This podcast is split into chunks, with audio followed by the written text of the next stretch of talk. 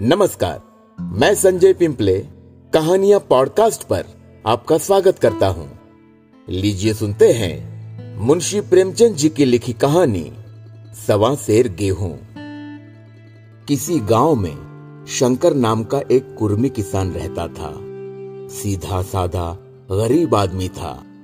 अपने काम से काम, न किसी के लेने में, न किसी के देने में। छक्का पंजा न जानता था।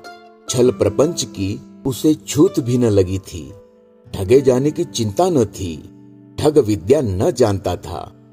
भोजन मिला, खा लिया, न मिला, चबेने पर काट दी। चबेना भी न मिला तो पानी पी लिया और राम का नाम लेकर सो रहा। किंतु जब कोई अतिथि द्वार पर आ जाता था तो उसे इस निवृत्ति मार्ग का त्याग करना पड़ता था। विशेषकर जब साधु महात्मा पदार्पण करते थे तो उसे अनिवार्यतः सांसारिकता की शरण लेनी पड़ती थी। खुद भूखा सो सकता था, पर साधु को कैसे भूखा सुलाता? भगवान के भक्त जो ठहरे। एक दिन संध्या समय, एक महात्मा ने आकर उसके द्वार पर डेरा जमाया। तेजस्वी मूर्ति थी पीताम्बर गले में, जटा सिर पर, पीतल का कमंडल हाथ में खड़ाऊ पैर में ऐनक आँखों पर संपूर्ण वेश उन महात्माओं का सा था जो रईसों के प्रासादों में तपस्या हवा गाड़ियों पर देवस्थानों की परिक्रमा और योग सिद्धि प्राप्त करने के लिए रुचिकर भोजन करते हैं। घर में जौ का आटा था, वह उन्हें कैसे खिलाता? प्राचीन काल में जौ का चाहे जो कुछ महत्व रहा हो, पर वर्तमान युग में जौ का भोजन सिद्ध पुरुषों के लिए दुष्पाच्य होता है। बड़ी चिंता हुई। महात्मा जी को क्या खिलाऊं? आखिर निश्चय किया कि कहीं से गेहूँ का आटा उधार लाओ पर गाँव भर में गेहूँ का आटा न मिला। गाँव में सब मनुष्य ही मनुष्य थे, देवता एक भी न था। अतएव देवताओं का खाद्य पदार्थ कैसे मिलता? सौभाग्य से गाँव के विप्र महाराज के यहाँ से थोड़ा सा मिल गया। उनसे सवा सेर गेहूँ उधार लिया और स्त्री से कहा कि पीस दे। महात्मा ने भोजन किया और लंबी तान कर सो गए। प्रातःकाल आशीर्वाद देकर अपनी राह ली। विप्र महाराज साल में दो बार खलिहानी लिया करते थे। शंकर ने दिल में कहा, सवा शेर गेहूँ इन्हें क्या लौटाओ पंसेरी के बदले कुछ ज़्यादा खलिहानी दे दूँगा। ये भी समझ जाएँगे, मैं भी समझ जाऊँगा। चैत में जब विप्र जी पहुँचे तो उन्हें डेढ़ पंसेरी के लगभग गेहूँ दे दिया और अपने को उर्ऋण समझकर उसकी कोई चर्चा न की। विप्र जी ने फिर कभी न मांगा। सरल शंकर को क्या मालूम था कि ये सवा शेर गेहूँ चुकाने के लिए मुझे दूसरा जन्म लेना पड़ेगा। सात साल गुजर गए। विप्र जी विप्र से महाजन हुए। शंकर किसान से मजूर हो गया। उसका छोटा भाई मंगल उससे अलग हो गया था। एक साथ रहकर दोनों किसान थे। अलग होकर मजूर हो गए थे। शंकर ने चाहा कि द्वेष की आग भड़कने न पाए, किंतु परिस्थिति ने उसे विवश कर दिया। जिस दिन अलग अलग चूल्हे जले वह फूट फूट कर रोया। आज से भाई भाई शत्रु हो जाएँगे। एक रोएगा, दूसरा हंसेगा। एक के घर में मातम होगा तो दूसरे के घर गुलगुले पकेंगे। प्रेम का बंधन, खून का बंधन, दूध का बंधन आज टूटा जाता है। उसने भगीरथ परिश्रम से कुल मर्यादा का वृक्ष लगाया था। उसने अपने रक्त से सींचा था। उसको जड़ से उखड़ता हुआ देखकर उसके हृदय के टुकड़े हुए जाते थे। सात दिनों तक, सात दिनों तक उसने दाने की सूरत तक न देखी। दिन भर जेठ की धूप में काम करता और रात को मुँह लपेट कर सो रहता। इस भीषण वेदना और दुस्सह्य कष्ट ने रक्त को जला दिया, मांस और मज्जा को घुला दिया। बीमार पड़ा तो महीनों खाट से न उठा। अब गुजर बसर कैसे हो? पाँच बीघे के आधे रह गए, एक बैल रह गया। खेती क्या खाक होती? अंत को यहाँ तक नौबत पहुँची कि खेती केवल मर्यादा रक्षा का साधन मात्र रह गई। जीविका का भार मजूरी पर आ पड़ा। सात वर्ष बीत गए। एक दिन शंकर मजूरी करके लौटा तो राह में विप्र जी ने टोक कर कहा शंकर? शंकर? कल आकर अपने बीज बैंक का हिसाब कर ले। तेरे यहाँ साढ़े पाँच मन गेहूँ कब के बाकी पड़े हुए हैं? और तू देने का नाम नहीं लेता? हजम करने का मन है क्या? शंकर ने चकित होकर कहा, मैंने? मैंने तुमसे कब गेहूँ लिए थे, जो साढ़े पाँच मन हो गए? तुम भूलते हो, मेरे यहाँ किसी का छटाक भर न अनाज है, न एक पैसा उधार। विप्र, इसी नियत का तो ये फल भोग रहे हो कि खाने को नहीं जुड़ता। ये कहकर विप्र जी ने उस सवा शेर गेहूँ का ज़िक्र किया, जो आज के सात वर्ष पहले शंकर को दिए थे। शंकर सुनकर अवाक रह गया, ईश्वर, मैंने इन्हें कितनी बार खलिहानी दी। इन्होंने मेरा कौन सा काम किया? जब पोथी पत्र देखने साहित सगुन विचारने द्वार पर आते थे कुछ न कुछ दक्षिणा ले ही जाते थे।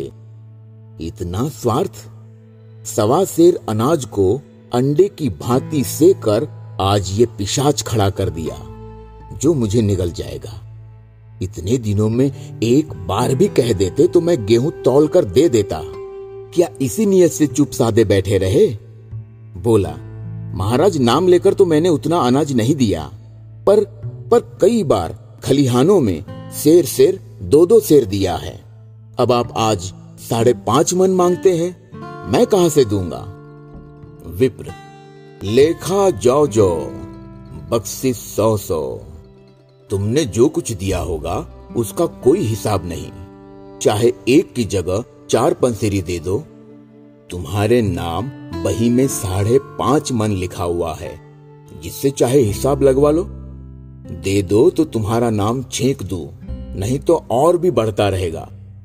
शंकर, पांडे पांडे क्यों गरीब को सताते हो? मेरे खाने का ठिकाना नहीं, इतना गेहूँ किसके घर से लाऊँगा? विप्र, जिसके घर से चाहे लाओ, मैं छटाक भर भी न छोड़ूँगा। यहाँ न दोगे, भगवान के घर तो दोगे। शंकर काँप उठा। हम पढ़े लिखे आदमी होते तो कह देते, अच्छी बात है, ईश्वर के घर ही देंगे। वहाँ की तौल यहाँ से कुछ बड़ी तो न होगी। कम से कम इसका कोई प्रमाण हमारे पास नहीं। फिर उसकी क्या चिंता?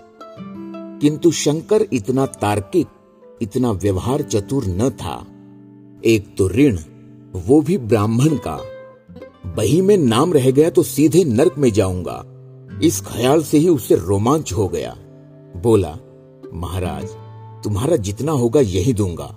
ईश्वर के यहाँ क्यों दूँ? इस जन्म में तो ठोकर खा ही रहा हूँ। उस जन्म के लिए क्यों कांटे बो मगर मगर ये कोई न्याव नहीं है। तुमने राई का पर्वत बना दिया। ब्राह्मण होके तुम्हें ऐसा नहीं करना चाहिए था। उसी घड़ी तगादा करके ले लिया होता तो आज मेरे सिर पर इतना बड़ा बोझ क्यों पड़ता? मैं तो दे दूँगा, मैं तो दे दूँगा। लेकिन तुम्हें तुम्हें भगवान के यहाँ जवाब देना पड़ेगा। विप्र वहाँ का डर तुम्हें होगा, मुझे क्यों होने लगा? वहाँ तो सब अपने ही भाई बंधु है। ऋषि मुनि, सब तो ब्राह्मण ही है। देवता ब्राह्मण है। जो कुछ बने बिगड़ेगी, संभाल लेंगे। तो कब देते हो? शंकर, मेरे पास रखा तो है नहीं। किसी से मांग जाँच कर लाऊँगा, तभी न दूँगा। विप्र, मैं ये न मानूँगा। सात साल हो गए अब एक दिन का भी मुलाहिजा न करूँगा। गेहूँ नहीं दे सकते तो दस्तावेज़ लिख दो। शंकर, मुझे तो देना है। चाहे गेहूँ लो, चाहे दस्तावेज़ लिखाओ। किस हिसाब से दाम रखोगे? विप्र, बाज़ार भाव पाँच शेर का है। तुम्हें सवा पाँच शेर का काट दूँगा। शंकर, जब दे ही रहा हूँ तो बाज़ार भाव काटूँगा। पाव भर छुड़ाकर क्यों दोषी बनूं? हिसाब लगाया तो गेहूँ के दाम साठ रुपए हुए। साठ रुपए का दस्तावेज़ लिखा गया। तीन रुपए सैकड़े सूद। साल भर में न देने पर सूद की दर ढाई रुपए सैकड़े। आठ आने का स्टाम्प। चार आने दस्तावेज़ की तहरीर शंकर को ऊपर से देनी पड़ी। गाँव भर ने विप्र जी की निंदा की, लेकिन मुँह पर नहीं। महाजन से सभी का काम पड़ता है। उसके मुँह कौन आए? शंकर ने साल भर तक कठिन तपस्या की। मियाद के पहले रुपए अदा करने का उसने व्रत सा कर लिया। दोपहर को पहले भी चूल्हा न जलता था। चबैने पर बसर होती थी। अब वो भी बंद हुआ। केवल लड़के के लिए रात को रोटियाँ रख दी जाती। पैसे रोज का तंबाकू पी जाता था। यही एक व्यसन था जिसका वो कभी न त्याग कर सका था। अब वो व्यसन भी इस कठिन व्रत की भेंट हो गया। उसने चीलम पटक दी, हुक्का तोड़ दिया और तमाकू की हांडी चूर चूर कर डाली। कपड़े कपड़े पहले भी त्याग की चरम सीमा तक पहुँच चुके थे। अब वह प्रकृति की न्यूनतम रेखाओं में आबद्ध हो गए। शिशिर की अस्थि बेदक शीत को उसने आग ताप कर काट दिया। इस संकल्प का फल आशा से बढ़कर निकला। साल के अंत में उसके पास साठ रुपए जमा हो गए। उसने समझा, पंडित जी को इतने रुपए दे दूँगा और कहूँगा, महाराज, बाकी रुपए भी जल्द ही आपके सामने हाजिर करूँगा। पंद्रह रुपए की तो और बात है। क्या पंडित जी इतना भी न मानेंगे? उसने रुपए लिए और ले जाकर पंडित जी के चरण कमलों पर अर्पण कर दिए। पंडित जी ने विस्मित होकर पूछा किसी से उधार लिए क्या? शंकर, नहीं महाराज, आपके असीस से अब की मजूरी अच्छी मिली। विप्र, लेकिन ये तो साठ रुपए ही है। शंकर हाँ महाराज, इतने अभी ले लीजिए, बाकी मैं दो तीन महीने में दे दूँगा। मुझे उर्रीन कर दीजिए। विप्र, उरीन तो जब ही होगे, जबकि मेरी कौड़ी कौड़ी चुका दोगे। जाकर मेरे पंद्रह रुपए और लाओ। शंकर, महाराज, इतनी दया करो, अब साँझ की रोटियों का भी ठिकाना नहीं है। गाँव में हूँ तो कभी न कभी दे ही दूँगा। विप्र, मैं ये रोग नहीं पालता, न बहुत बातें करना जानता हूँ। अगर मेरे पूरे रुपए न मिलेंगे तो आज से तीन रुपए सैकड़े का ब्याज लगेगा। अपने रुपए चाहे अपने घर में रखो, चाहे मेरे यहाँ छोड़ जाओ। शंकर अच्छा जितना लाया हूँ, उतना रख लीजिए। मैं जाता हूँ। कहीं से पंद्रह रुपए और लाने की फ़िक्र करता हूँ। शंकर ने सारा गाँव छान मारा, मगर किसी ने रुपए न दिए। इसलिए नहीं कि उसका विश्वास न था, या किसी के पास रुपए न थे, बल्कि इसलिए कि पंडित जी के शिकार को छेड़ने की किसी की हिम्मत न थी। क्रिया के पश्चात प्रतिक्रिया, नैसर्गिक नियम है। शंकर साल भर तक तपस्या करने पर भी जब ऋण से मुक्त होने में सफल न हो सका तो उसका संयम निराशा के रूप में परिणत हो गया। उसने समझ लिया कि जब इतना कष्ट सहने पर भी साल भर में साठ रुपए से अधिक जमा न कर सका तो अब और कौन सा उपाय है जिसके द्वारा इसके दूने रुपए जमा हो? जब सिर पर ऋण का बोझ ही लादना है तो क्या मन भर का और क्या सवा मन का? उसका उत्साह क्षीण हो गया। मेहनत से घृणा हो गई। आशा उत्साह की जननी है। आशा में तेज है, बल है, जीवन है। आशा ही संसार की संचालक शक्ति है। शंकर आशाहीन होकर उदासीन हो गया। वो जरूरतें जिनको उसने साल भर तक टाल रखा था अब द्वार पर खड़ी होने वाली भिकारिणी न थी, बल्कि छाती पर सवार होने वाली पिशाचनिया थी, जो अपनी भेंट लिए बिना जान नहीं छोड़ती।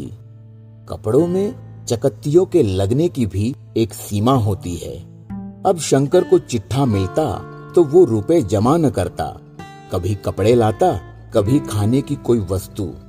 जहाँ पहले तमाकू ही पिया करता था वहाँ अब गांजे और चरस का चस्का भी लगा। उसे अब रुपए अदा करने की कोई चिंता न थी। मानो उसके ऊपर किसी का एक पैसा भी नहीं आता। पहले जूड़ी चढ़ी होती थी, पर वो काम करने अवश्य जाता था। अब काम पर न जाने के लिए बहाना खोजा करता। इस भांति तीन वर्ष निकल गए। विप्रजी महाराज ने एक बार भी तकाजा न किया। वो चतुर शिकारी की भांति अचूक निशाना लगाना चाहते थे। पहले से शिकार को चौंकाना उनकी नीति के विरुद्ध था। एक दिन पंडित जी ने शंकर को बुलाकर हिसाब दिखाया। साठ रुपए जो जमा थे, वो मिन्हा करने पर अब भी शंकर के जिम में 120 रुपए निकले। शंकर, इतने रुपए तो उसी जन्म में दूँगा। इस जन्म में नहीं हो सकते। विप्र मैं इसी जन्म में लूँगा। मूल न सही, सूद तो देना ही पड़ेगा।